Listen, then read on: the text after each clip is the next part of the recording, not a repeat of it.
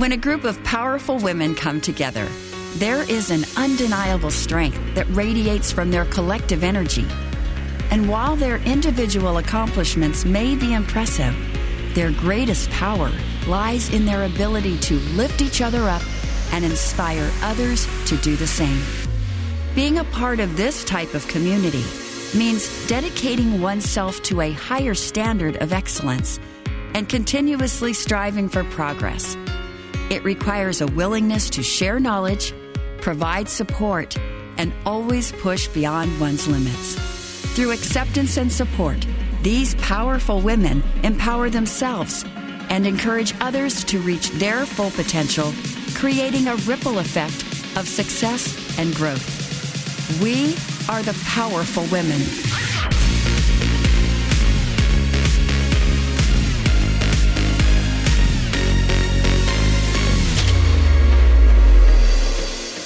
Hello, listeners. Thank you for joining us on this wonderful day. We are so looking forward to our topic today. Today, we are going to be talking about our homeless population. What is happening? How are they being taken care of? How are they being supported? And are we doing enough? So thank you for joining everyone. And today I'm going to start with Jen. The homeless population in Austin is quite extreme here. We have quite a few people that are living in tents underneath the underpasses. And really, they do. We have some laws that have come through where they're trying to clean up the homeless population because of more like the unsightly view of it. But it's not to help them. Like it's it's weird because they'll go over and they'll take these big dump trucks and stuff and they'll just trash everyone's stuff. And it's causing them to just basically relocate to another underpass or another area that they can find. And I don't feel like it's really solving the problem. They tried doing where they bought some hotels, like cheaper hotels or extended stay hotels, and tried to put some of them in the hotels. But there was so much pushback and fight from the people that were in the neighborhoods around them that they really didn't get to get that off the ground. It's basically we're cleaning up for the residents around, but we're not doing anything to help the homeless population. So it's it almost seems like they're not really seeing them as people. And this is obviously some of the hardest times of their lives that they're going through if they're on the streets. And yeah, I feel like we should take care of our own for sure, not just keep causing them to move just all around.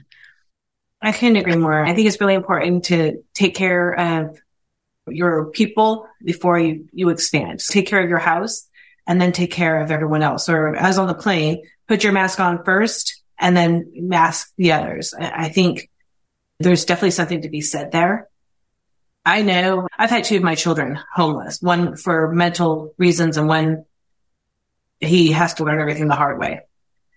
So even trying to find help for them was very difficult. And I go between California, Arizona, Seattle quite frequently, and we see the same thing. The side of the road tents, just lying streets of tents and people. And um, some of them have even had campers on the side of these hills. I'm not sure how they do it. Somehow they've done it, but it, it's rough. It's a rough sight. It's di- very difficult, especially when you have extreme weather such as snow and heat. But I will also say I've tried on, you know, occasions take some blankets or water and they don't want it. They want money. So I think there's a different issue that we need to address just besides the homelessness. They needing true help and assistance and the people to do that assistance. Who wants to go next? I can. I, I agree with you, Jen. I have visited Austin a few times for work and traveled there. And first of all, my, my heart just absolutely sank walking to dinner in downtown Austin and just seeing blocks of people lined up sleeping in front of businesses in their sleeping bags and their things and their food. And it was like they were waiting for a certain time in the evening to change over. And the city just transformed into homelessness. And it really, for me, begged that question of this isn't the only city I'm seeing this in, in other cities I've traveled in and my home state, New Hampshire, where I'm from. I have family members who live in the Manchester central New Hampshire area and just seeing the homeless population there, even in colder climates, not just a few here and there. We're talking city blocks of people just the entire block lined with homelessness. And these are uh, all ages, all demographics. And not sure for me, it begs the question, what, what's driving this massive increase and what support's needed? I feel like there's something, some sort of missing link there of how do we provide resource, resources other than a place for them to sleep? Is that really going to help get people to where they need to be? Although it may help the immediate need of they need a place to shower and stay and be cared for. But what is like the long term assistance and infrastructure needed to really provide people the true help that they need to get to the next place that they need to be. And, and, and for me, like homelessness is just not a temporary setback situation. Sometimes these are people, as Cindy mentioned, mental health issues or other circumstances that have driven them to that point. And how do we provide support and how do we help provide people? Because there's a whole host of issues that I guess is driving all of this need. And it, I would say we also have, I don't know if this is any linkage to it, but border control, we have a lot of things that are happening in the United States where we have a massive increase in population. And is it really like this pro change that the homelessness is my pivoting with, or is it a bigger issue that's happening that needs to be addressed? I, I don't mind piggybacking off of that. So I agree. We've got, it's such a multifaceted problem, right? And I was re- recently watching something and it was about California and their, oh gosh, what is their program called? And now I'm going to forget it. CARE. It's a new sort of quasi court system for, and, and, it's really to try and help in their state the mental illness um, aspect of the homeless population. And they had quoted on the thing I saw that was like one in four of their homeless there in their state was had you know had mental health issues and just trying to help them address that. And apparently it's quite a controversial program. It's like care court i think that's what it was called. But so yeah guardianship programs. Yeah. yeah. Yes. Yeah. Yeah. And that that is a problem because there there are a lot of they they truly have mental health issues and they don't feel that they do and they don't take their meds. And, and it just it's like this cycle that goes on and on. But but there are many i think that to me i just see the solution would be i see job creation right? So i see this means there's a whole level of jobs that are not being that are are not even noticed that are needed and not noticed. So someone to assess and then the counselors, the, if you're on the streets for financial, you know what I mean? Then the counselors for that. If you're on the streets for whatever abusive situation, right? Or mental health and, and addressing, or maybe it's addiction. So addressing the root cause, right? And so I just feel like that's, that to me, that's job creation and you you have to have checks and balances with that or if you just do these blanket things then there's just so much fraud that happens. I really see that we've got this entire that needs to happen. And I, i'm always curious when we have an issue i'm like what are they doing somewhere else? You, you know look at let's get outside the bubble. And i i don't yeah i just looked in just real quick in europe and i think they might rely a lot on NGOs in a lot of places. And I did see in Finland, they were trying to do a program where it was housing first to try and prevent homelessness. I would think, I don't know if it's easier or harder in a small country. That'd be an interesting, you know, thing to wrestle with. But I think that, and another thing, like where I live, we noticed New York City has this program where they were busing homeless people just other places and where I live happened to be one of them. And literally overnight, the type of person on the street completely changed to, I don't know, but if, and you don't want to prejudice by just glancing at a situation, but that it, it, it, it seemed, it, it definitely was a different population of people.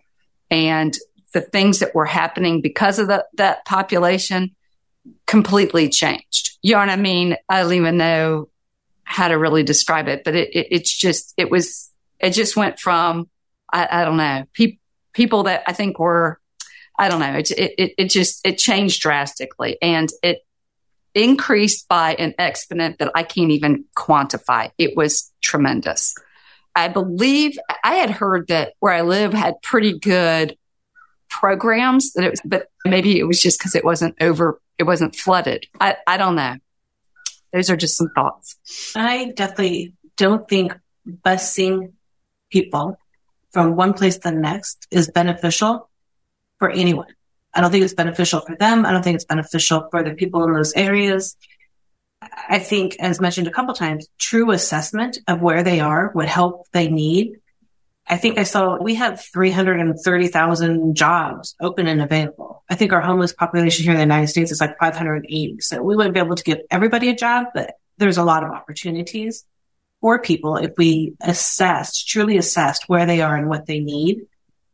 And I think just finding the people to do that would open up additional jobs as well.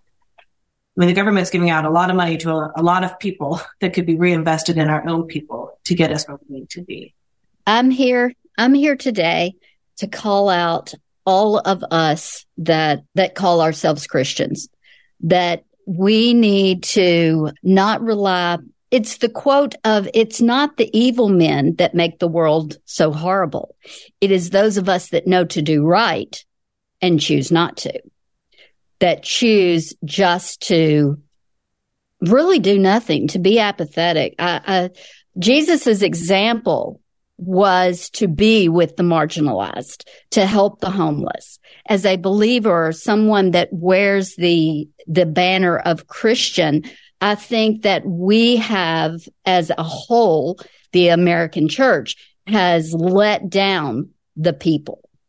And I believe that if we are going to, to blame anybody, then I start with me because I lived in my car, even though I had a house, I had a crazy man in the house. And so I literally washed my hair with the garden hose and I stayed in my car. And the only reason I had a car was because when I started dealing with the domestic violence organization, one of the things they say is do you know who controls the money? Do you have the freedom to go somewhere? And all this kind of stuff. So he bought me a car. But as as i had seemingly come from a very stable home i always thought that god was mad at me and angry at me and that i was always disappointing him and all of this stuff and so the mental health issues and stuff like that are so prevalent because we haven't been teaching, and we again, I'm talking about Christians, we haven't been teaching and exemplifying the love of God, the forgiveness of God. And so I think that as the church as a whole, that we should get out more often and just exhibit his love exhibit his resources, exhibit just being there, being a presence, worth, identity. All of these things are so foundational as to how we were created, how we were designed. And so when that component is missing or that component is misrepresented, then the things that begin to happen are exactly what's happening in society even though government absolutely has a place and I just call forth for more personal responsibility in the entire system of how we all live and where we are and what we can do within our own sphere. And that's not a quick, easy answer, but it is something that, like I said, any believer that listens to this, your local church, your local organization, your local synagogue, any of those things. Actually, synagogues are very good at that. But just any organization in which you can, the inherent worth and value of that person, put it back into them because yeah, there's jobs and stuff, but if you're such a mess that you can't hold down a job, you're on drugs, you're in an abusive situation, you don't know how to leave, you just don't know because you have been marginalized over and over again and given the wrong information. And so I, I just think that I'm not talking about some namby-pamby kind of love. I'm talking about God's love has standards. It has things, but it is unconditional and it is relentless. And I think that as a whole, the church could do a better job of um, perpetuating that. Yeah. Maya? I, I definitely, I, I think I'm in agreement with everything that's been said by everyone, but I'll, I'll tell you my experience as coming, um, from Ukraine, Odessa, like what I thought were homeless people. And we would, if you take a, or even former Soviet Union at that point, if you take a subway or you go like underground, there would be people sitting like begging for money. And they would often be missing like a leg or even both legs. It's like visibly that, wow, something's very wrong with them. And also there were very few of them. So that's what I was used to seeing. And people, yeah, people gave money or even food, everything. But, and then I remember one of the culture shocks was here. I was in Miami, Florida, and I was walking in downtown. It was later already with my dad. And all of a sudden this, this man comes up to me, got money and he's huge, like a huge man. And to me, it was such a culture shock. Like, how is this man so big and so capable and so much stronger than us? Like, asking us for money. Now, now, I will say this, just because someone's begging doesn't mean they're homeless. So it's, it's a different thing. And there are, especially like coming from the countries that I've lived in and, and visited, it, even also like my experience in Turkey, I was walking down the street and I see like a, a kid opening a bag a garbage bag and like looking for food. So of course, the first thing I do, I give him, I walk up and I give him $10, which is a lot for Turkish standards. And then my friends from Ukraine laugh at me and they, they couldn't stop me in time because the whole thing is a ploy. Because, and then as soon as she stops me, I already see, oh, there, there, his, his parents or his crew is sitting further down. And, and by the time I analyze, like everything in the garbage bag is McDonald's. It's not just a standard garbage bag.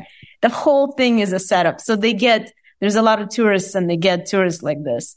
And, but there are also organized gangs even that spot people to beg and they take the money.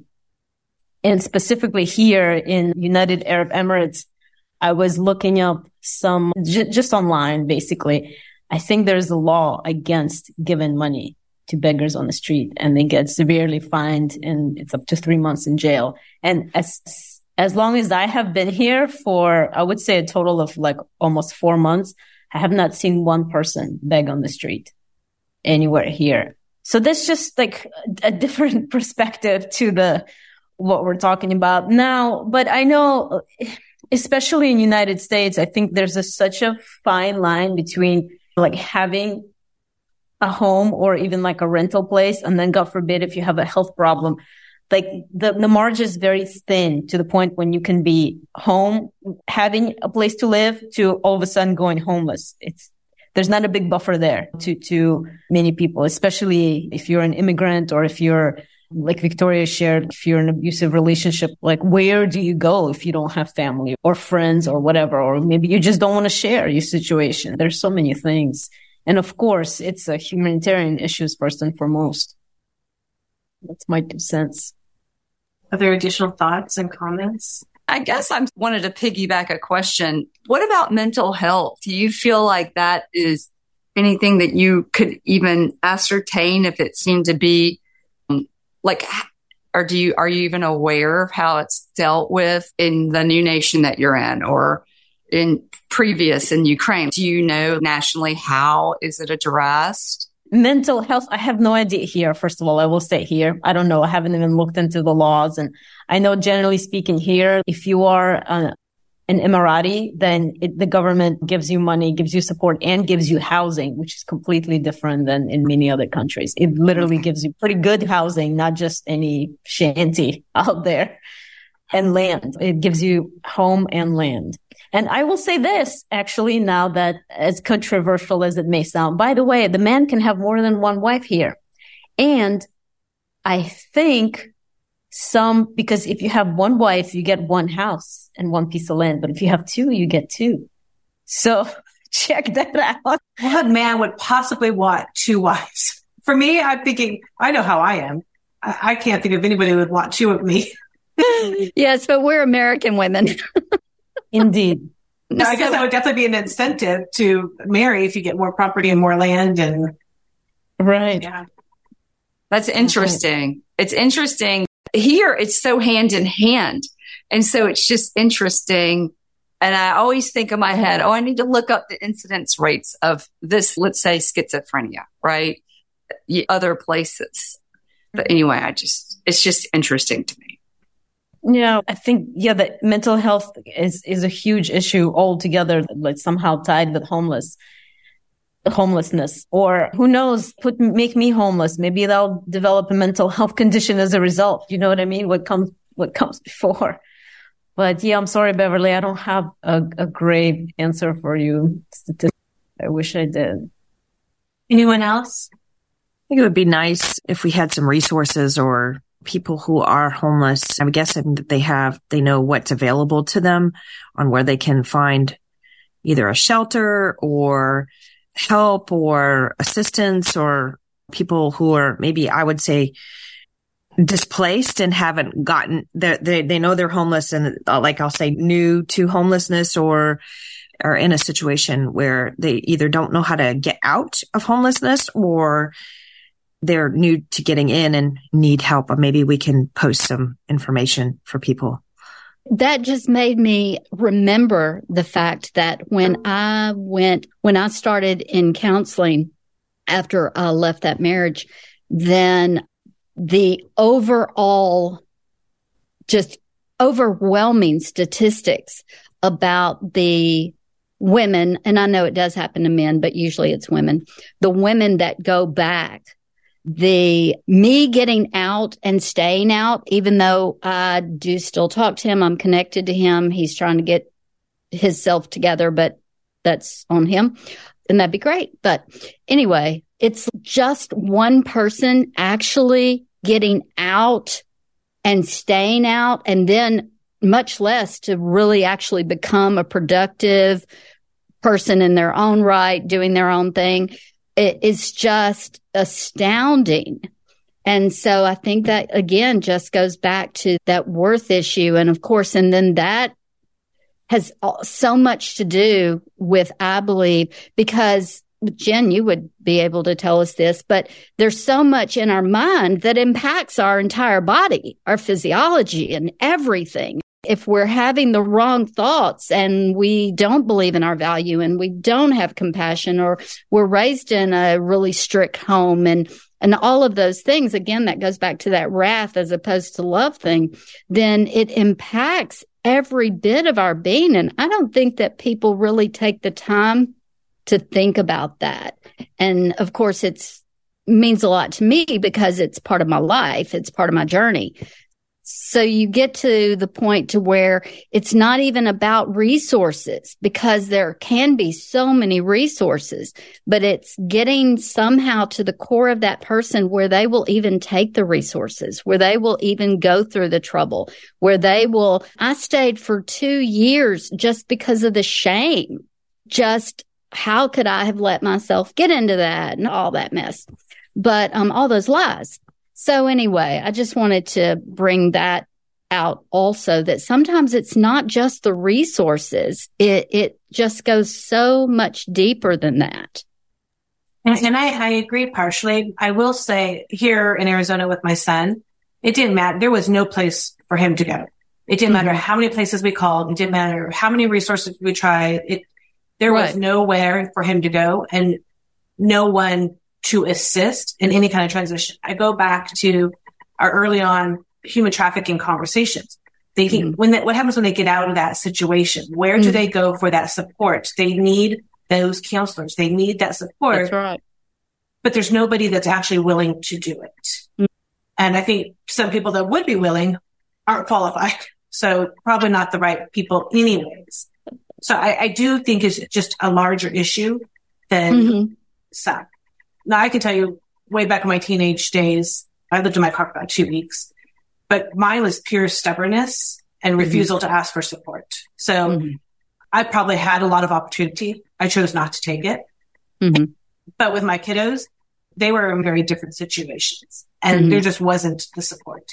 Even when one was arrested, they did put him into a facility only until they felt that he was not going to harm himself. And then they just put him back on the street. No mm-hmm. resources, no transition place, nothing, just back on the street.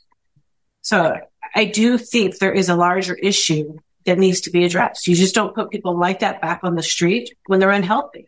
I need a transition plan. Yeah. And it's even hard with the resources and the people that take the resources. I was extremely blessed. I was actually able to come to my parents' home, whereas I didn't have to go into any kind of housing. But if I had to go into any kind of housing, the atmosphere there is so there are there's so many components to it, but they're all components that can be worked out, that can be taken. We can do all things.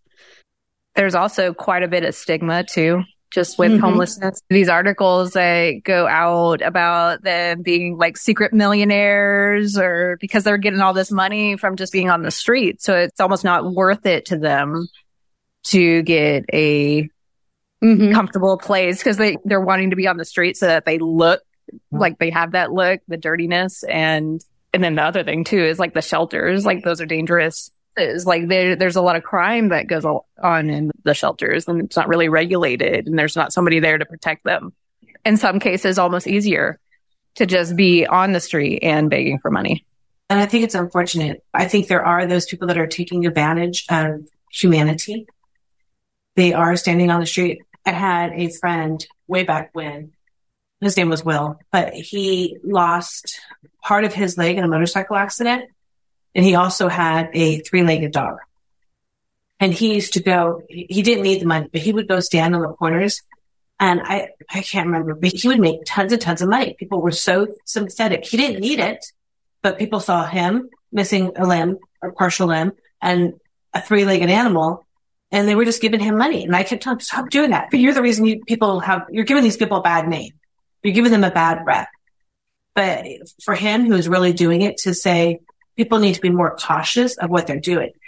Now that was many years ago. I think the situation today is much different than it was then.